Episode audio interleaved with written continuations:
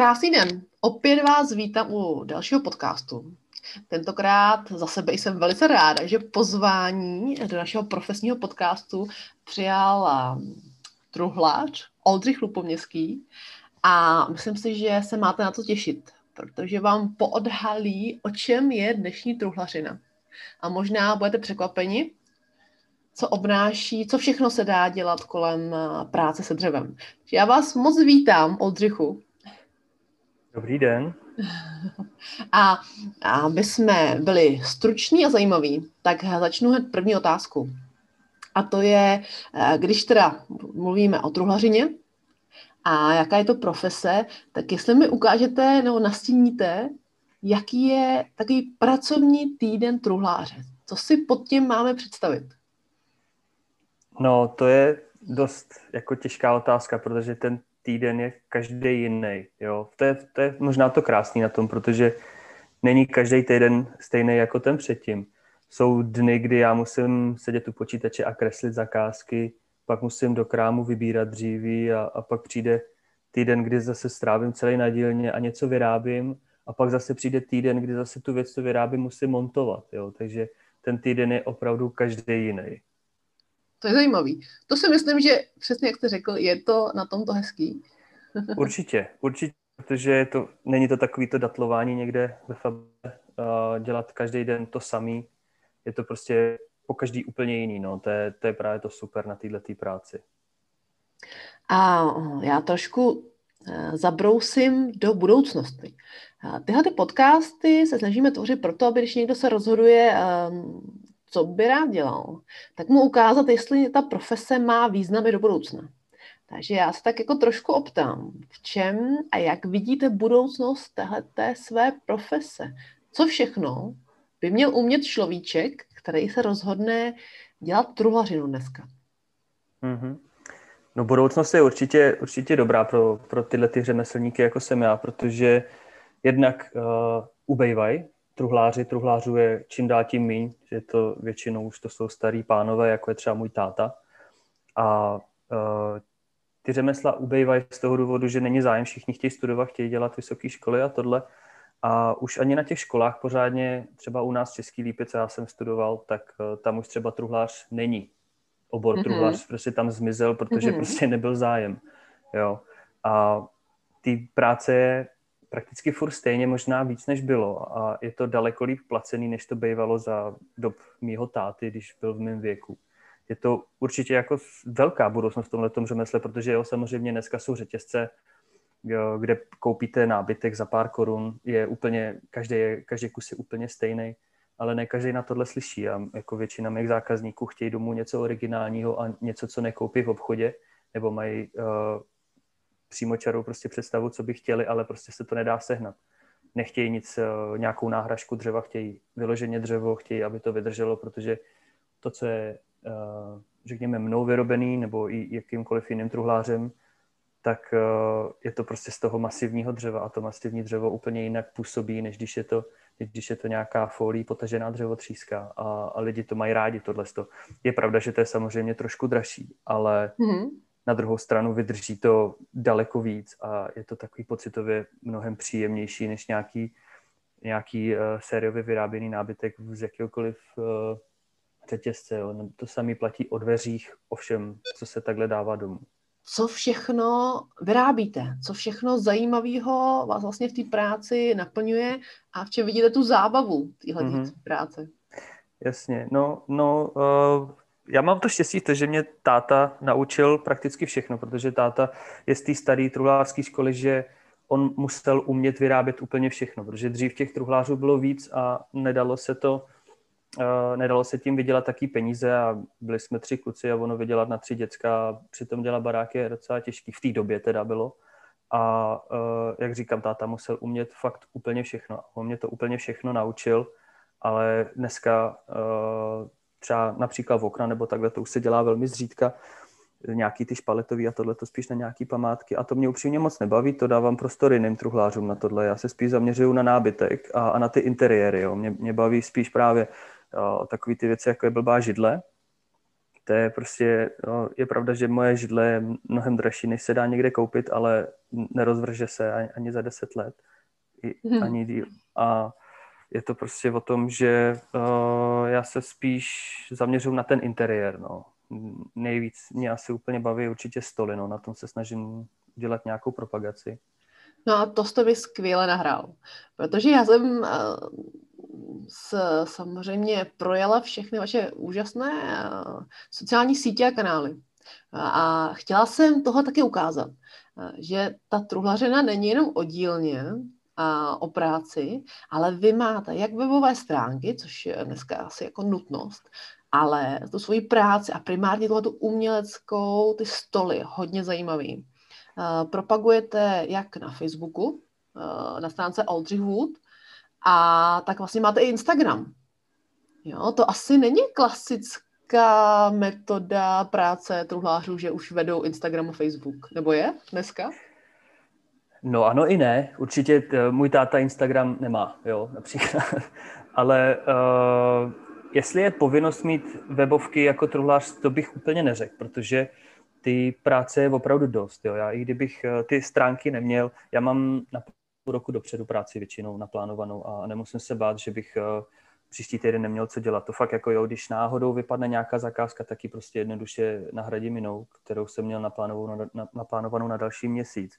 Jo, té práce je opravdu hromada, protože ty truhláři opravdu nejsou. Jo. Můj táta třeba například nepotřebuje žádný sociální sítě, nepotřebuje vůbec nic. Já ty sociální sítě a, a webové stránky používám právě z toho důvodu, že vyrábím uh, trošku exkluzivnější nábytek a tenhle ten nábytek si jako trošičku hůř hledá majitele. Jo? To, že je to přece jenom trošku jiná cenová kategorie, ale na druhou stranu eh, ty mladí kluci, co já třeba takhle taky sleduju na Instagramu, jsou v mém věku a dělají normální klasickou truhlařinu, interiérové dveře a tak, což jako dělám taky, tak uh, se taky rádi pochlubí na tom Instagramu nebo na Facebooku, že se jim někde něco povedlo a zákazníci jsou spokojení. Já myslím, že to je asi uh, výborná cesta. I člověk se rád podívá něco fakt krásně. Když jsem projela ty stoly, tak to, to mě ani napadlo, jak jde skloubit a prostě eh, průhlednou hmotu, kterou mi určitě řekněte, jak se jmenuje, a, a, a prostě rytí a barvení a otočný stůl.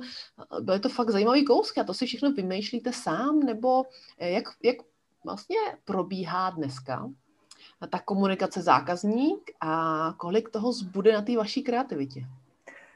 Tohle je velmi, velmi individuální. Jo. Jsou zákazníci, kteří po mně chtějí přímo to, co mají před očima, občas je trošku složitý si to nějakým způsobem vykreslit, ale, ale pro mě je určitě jednodušší, když ten zákazník ví přesně, co chce a umí mi to vysvětlit.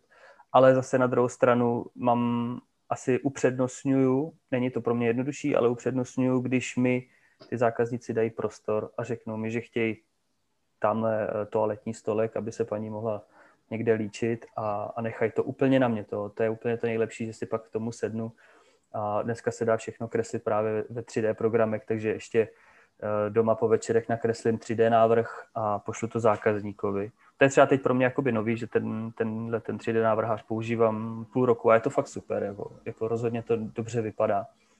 A teď například třeba kreslím kuchyň po tom, co skončíme tenhle ten, eh, tenhle ten podcast. Jo.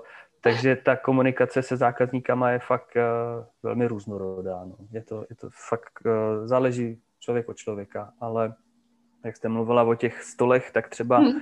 ten eh, epoxidový stůl, to je si myslím hodně momentální design, jo? že to je fakt jenom velký boom teď. Mně se to líbí, já to mám doma taky, ale upřednostňuji spíš ty přírodnější materiály, protože problém toho plastu, co se tam leje, tak není recyklovatelný, takže to jako tolik nedělám, jsem tam, jenom když, když někdo o to jo, opravdu stojí, ale spíš radši používám sklo, na vyplnění těch, eh, těch mezer mezi, mezi dřevem.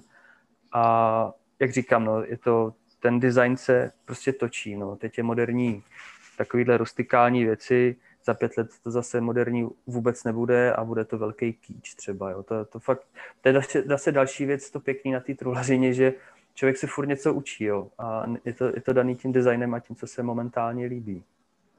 To jo, tak to moc děkuji. To jste jako krásně mi schrnul, vlastně nastínil jste, eh, že ta truhlařina to není práce jednolitá. Očividně se s ní dá výborně uživit. Eh, práce bude, koukám, vždycky. Eh, kreativita tam je, moderní technologie zahrnujete taky, jak plánovací programy, tak sociální sítě. Takže to opravdu je taková komplexní práce a člověk se v ní může asi dost vyřádit, jestli to takhle můžu schrnout. A já teda ještě uh, mám takovou jednu otázku. Ono možná v pozadí teďka, jak jste v mluvil, bylo slyšet. Vy my, totiž, my si totiž nevoláme jen tak jako z vašeho domu a mého domu, ale my si teď voláme uh, tady ode mě z České republiky a vy jste teď ve Francii. Mm-hmm. Uh, jak to, že jste teď ve Francii? Co vás tam čeká? No já jsem teď momentálně v Brestu konkrétně ve Francii a jde o to, že já občas uh, jezdím na výletní lodě, jako je třeba přímo od Disney, teď jdu přímo na Disney Dream. Jsou velký výletní lodě třeba pro pět tisíc lidí a tak. A jedu tam dělat schody a, a lavice. Jo, je to, je to super. Jednak samozřejmě to je ještě úplně jinak placený, protože to je včetně diet a tohle, takže tady já si teď jakoby vydělám trojnásob toho, co v Čechách. Mm-hmm. No a, ale jako k tomu datomu se fakt nedostane jen tak někdo, jo, protože já jsem měl eh, velký štěstí a když jsem měl po škole, tak jsem chtěl i se někam dostat, jako podívat ven, takže jsem si zařídil víza a jel jsem do Kanady a v Kanadě jsem se uh, si 14 měsíců živil na stavbách, stavil jsem dřevostavby. Jo, to byla asi nejdůležitější zkušenost v mém životě, to určitě. Jako wow. to, to mi dalo úplně nejvíc asi, jednak jsem se naučil teda jazyk, a poznal samý skvělý lidi a procestoval kus světa. A další věc je to, co mi to dalo, tak je právě tato práce. Eh, jednou za čas, nebo jednou za čas, řekněme třeba šestkrát do roka, tak jedu někam takhle do zahraničí na tyhle ty lodě a dělám podlahy, dělám eh, ty lavice například, teď se budu dělat a budeme dělat dneska i schody, no, nebo ne dneska, ale máme na to 14 dní, tak na to stihneme. to je docela jako i eh, šibeční deadline, ale eh, to, to, to asi nechme stranou. Ale takže, eh, takže to je jak opravdu trošku takový ten pohádka staročeská, že prostě český tovariš se vydal do světa a tam boduje. jo, jo, to zní určitě hezky, takhle, no. ale je, je, je pravda, že člověk, když trochu umí a, a s tím dřevem jako má k tomu vztah a, a baví ho to a a má nějaký obor vystudovaný například v té dřevařině a přijedete například do té kandy, jako jsem byl já, tak je pravda, že já jsem si během dvou dnů vybíral třeba z 15 firm, kde já začnu pracovat, jo, protože uh, tam nebyl vůbec problém práce. Jo, a peníze byly super, jo, že většina lidí, co jede taky do Kanady, tak třeba dělá, uh, já nevím, nějaký uklízecí firmě, nebo že sekají zahrady a tohle. A já, já jsem šel přímo do toho, do toho stavaství a fakt jako super, jo, to můžu jedině doporučit, no, je to dobrá jako zkušenost, člověk se tam udělá zase jiný pohled na tu dřevařinu, protože tam se to zase dělá úplně jinak než, než u nás, tak si pak z toho člověk může udělat uh, nějaký závěr sám a podle toho se pak řídit. No. Takže když to schrnu, takže jsem očividně se vydala úplně špatným směrem. Místo toho, abych eh, na Instagramu prohlížela všechny ty eh, do-it-yourself kurzy se dřevem a kochala se, jak to ty lidi umějí, tak jsem to měla jít studovat, protože očividně bych neměla o práci nouzy. Mohla bych hmm. pracovat v zahraničí, uh, mohla bych samozřejmě využívat i sociální sítě a ještě, když vás poslouchám, tak by mě to skvěle bavilo. Co vy na téhle své práci, kromě toho všeho, co jste teď vyjmenoval, a mě teda úžasně fascinuje, co zbožňujete? No nejlepší je pro mě vždycky, když někam přivezu nějaký tovar, jako třeba teď jsem dělal uh, jednomu kamarádovi a kamarádce staví barák a dělal jsem jim veliký dubový stůl pro 8 lidí, protože třeba zrovna to je taková věc, která wow. se jako blbě hledá na internetu například. A ten stůl byl strašně těžký, jo, jako, nevím, třeba 120 kg, nesli jsme ho tam opravdu ve čtyřech, ale kamarádka, když ho viděla, tak uh, první, co řekla, že mě se chce brečet, ten je tak krásný. Jo, tak tohle je prostě takový, tak ta největší odměna, jako pak člověk se zapomene na ty peníze, jo, ale, ale, t, ale když ten zákazník je spokojený maximálně a pak už od toho se odvíjí i to doporučení a právě práce přibývá a přibývá. Jo, nesmí to člověk flákat, no, že jako je, je blbý to, že dneska dneska, jak je těch dělníků málo, tak uh, se mezi nimi najdou i takový ty, co to všechno odfláknou a je jim to jedno, protože tu práci budou mít i tak, ale tohle to úplně bych nedoporučoval nikomu dělat, protože to je prostě vizitka každýho tohle. No. No, děkuji za tuhle poznámku. Já si myslím, že asi uh, hodně důležitá. Ve výsledku logická, ale hodně důležitá a myslím si, že mladým lidem to má co říct. Uh, za svoji práci si stát mm-hmm. a nebát se do ní dát všechno, ale zase do ní dát opravdu všechno. A když teda jste mi trošku nahrál na smeč eh, ke konci těchto těch podcastů, já se vždycky ptám na cestu k truhlařině nejenom tu vaší, ale mm-hmm. klidně, když do toho promítnete, mm, co teda dneska ten mladý človíček by měl udělat za kroky, aby se stal truhlářem, který to umí a mm-hmm. kdy ho to baví.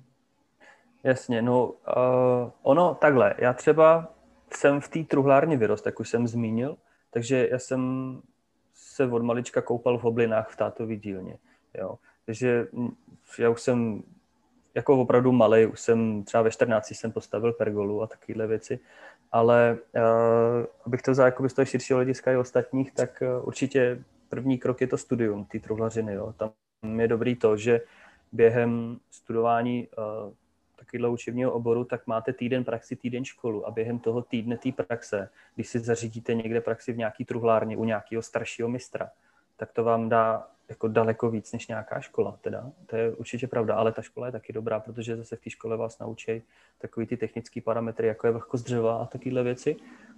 Ale uh, samozřejmě praxe je praxe, jo. A není to tak, že když uh, v 18 doděláte výučák a, můžete rovnou si otevřít truhlárnu, tak to bohužel není. Tak fakt ten, ta cesta je trošku delší, protože vy si musíte nejdřív najít nějakou truhlárnu, kde vás uh, budou ty starší truhláři učit. Jo. Ono těch věcí, těch jo, ohledně dřeva je strašně moc a, a nejde se to naučit během chvíle.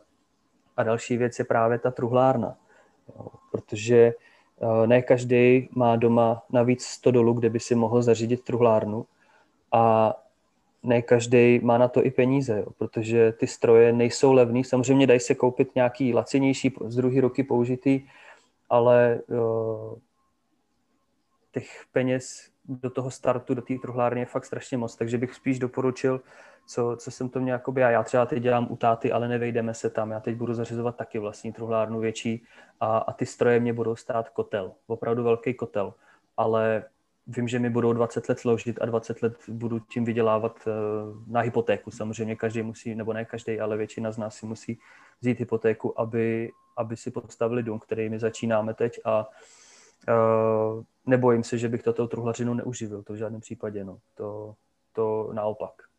Wow, tak eh, vy jste jak profesionální lektor. Jo. No, jako skvěle. Eh, teď fakt komentuju jenom, že jste opravdu v škole, tohle tě naučí škola, tohle tě naučí praxe, pak teda je nejlépe někam do učení, aby se naučil fakt praktiku, do toho to budeš mít drahý za začátku, takže určitě to vybavení bude fajn, když uvidíš eh, v reálu u někoho jiného, ale neboj se potom zainvestovat do vlastní dílny, protože ti to uživí. Já tak. myslím, že je hodně stručný a hodně jasný. to. Eh, já moc děkuju. Eh, já myslím, že jsme jako docela prolítli v krátkém čase celý úvod do toho, uh, proč být truhlářem. Mhm. Myslím si, že jestli toho někdo poslouchal, tak už uh, má jasno. kdyby, kdyby náhodou ne, tak aspoň ať se podívá k vám na, na sítě Oldřich Wood a uh, myslím si, že to bude dalšího argument. Protože opravdu za váma je kus práce. A jak jste říkal, je to sice práce se dřevem v dílně, ale na druhou stranu jako zákazník spokojený. je to, máte pak vztah s náma, nechal jste nám něco v životech a to něco používáme každý den. A můžu se teda zeptat, kde berete nebo kde se bere taková ta inspirace, co jsou, co jsou aktuální trendy a budoucí trendy v truhlařině? No to je právě, eh, to jsou právě ty sociální sítě, to samozřejmě Pinterest, eh, funguje Instagram, to se všechno takhle na člověka valí, ono stačí, víte, jak to je, stačí, když dneska na něco kliknete a pak se toho nemůžete zbavit.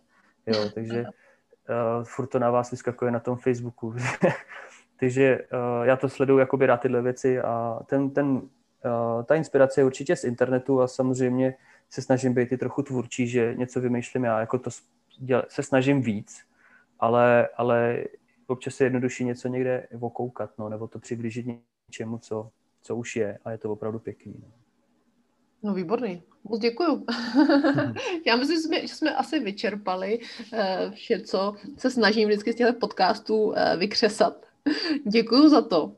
Děkuju, že i eh, ve Francii čekají se na cestu dál, na Disney loď, což by vám asi uh, nejen dost dam záviděl. je to sranda, když tam na, na chodbě potkáte Mickey Mouse s Goofy a tak. Takže... Já myslím mimochodem, že to budou výborné fotky na Facebook a Instagram. no, tyhle ty věci tam moc neprezentuju. No, to já si spíš právě, jak jsem říkal předtím, tak uh, ten Instagram a, a stránky tak spíš právě směřují na ty stoly. Jo, jinak uh, na, na, na zbytek věcí uh, si moc reklamu nedělám, protože to už bych se pak z toho zbláznil. Jo. Mně fakt stačí práce, kolik mám teď. to je, ale to je opravdu příjemný a asi taková ta hlavní tečka na závěr, že ta práce bude, uživí a stojí za to se do ní pustit. Určitě. Já moc děkuju. Moc děkuju za všechno a těším se zase někdy na spolupráci a teď přeju hodně zdaru eh, v cizině. Jo, moc děkuju.